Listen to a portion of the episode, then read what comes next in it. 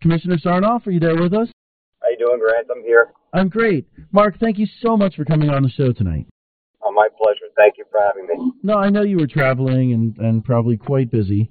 So, did you get to hear any of what we were chatting about earlier tonight, or should I fill you in a little bit? I'm sorry I didn't, Grant. I apologize. No worries, no worries. Well, we did have Rick Hirsch on the show. He just took off, and uh, Rodney Barreto, the spokesperson for Ultra, also called in, and we had a good chat about Ultra. But I wanted to get your thoughts because there's a city commission meeting this Thursday night, right at, at City Hall. It's uh, 3500 Dinner Key Road or Pan American Drive. Pan American, Pan American Drive. Right, it's it's at Dinner Key. I understand that you've got something pending with Ultra this Thursday. Do we? There's a resolution asking that Ultra no longer come back to the Bayfront Trust to the uh, to the park, Bayfront Trust Park, right there. Um, the basis of that is in 2013 we said that we would look at statistics from Ultra and see how it was doing. Well, here's what we now know: three people have died of MDMA drug overdoses in 2013. That's statistics based on emergency room deaths at Jackson Memorial Hospital. This year we had one death, and I'm not speaking of Mr. Soto, um, the person that was found dead in the car. We have a person in critical condition doing poorly, and of course we have Erica Mack.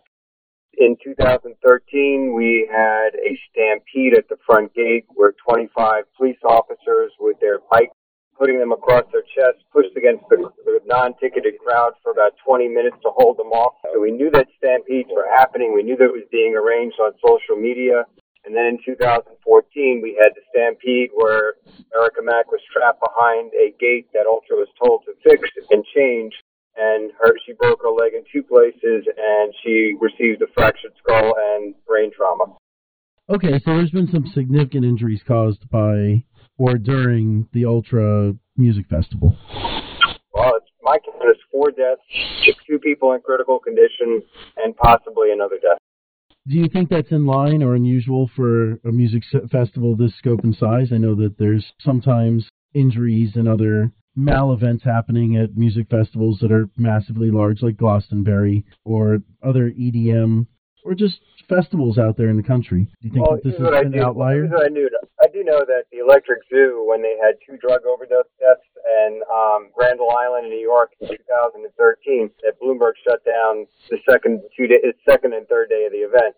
I do know now that Electric Zoo is trying to come back because they've hired De Blasio's main fundraiser and uh, they're trying to get a permit, and De Blasio is considering it. I, I think I think these are way too many deaths. I think these are way too many injuries, and I have never seen another event that is put in the urban core just like this. Uh, certainly not in New York. Certainly not in any of the major cities in America.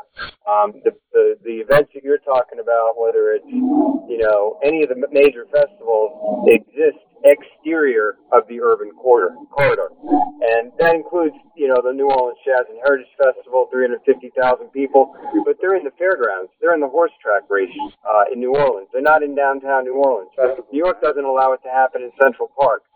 I think this is something that's too much for the urban core because you're putting about 70,000 people in one night in a pen because that's what you're putting them in, G8 fencing, and you have one way in and one way out, and you're creating no emergency exits.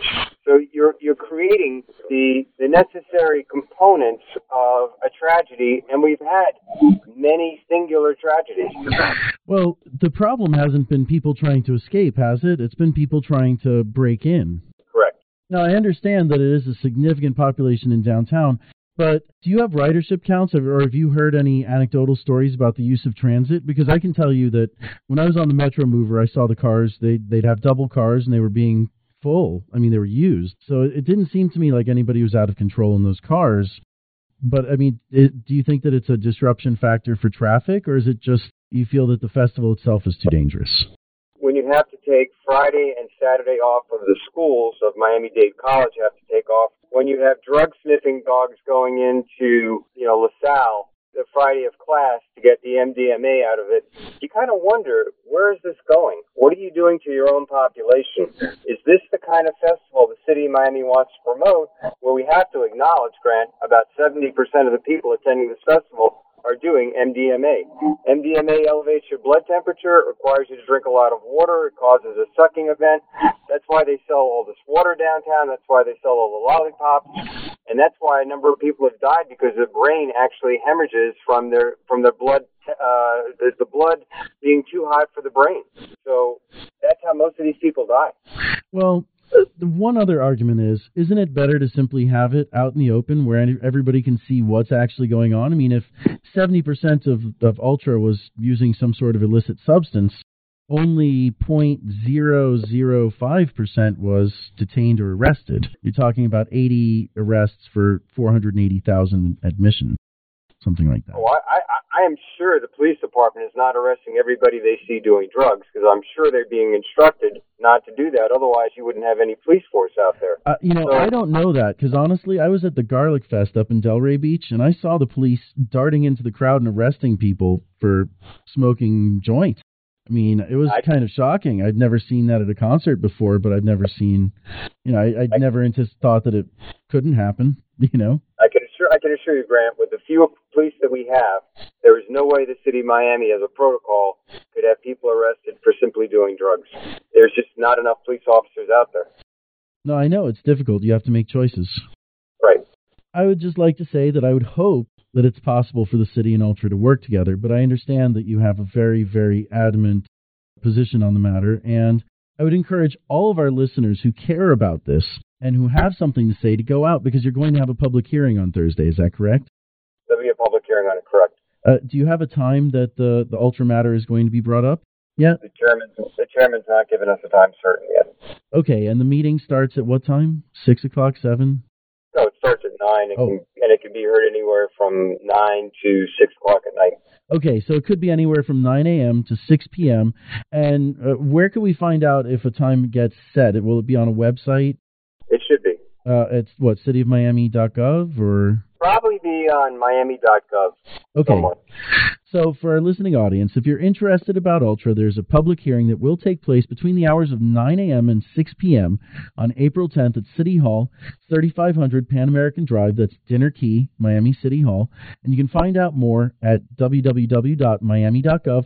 Commissioner Sarnoff, thank you very much for joining us on the show tonight. Grant, thanks for the opportunity. I really appreciate it. Thank you for calling. Have a great night.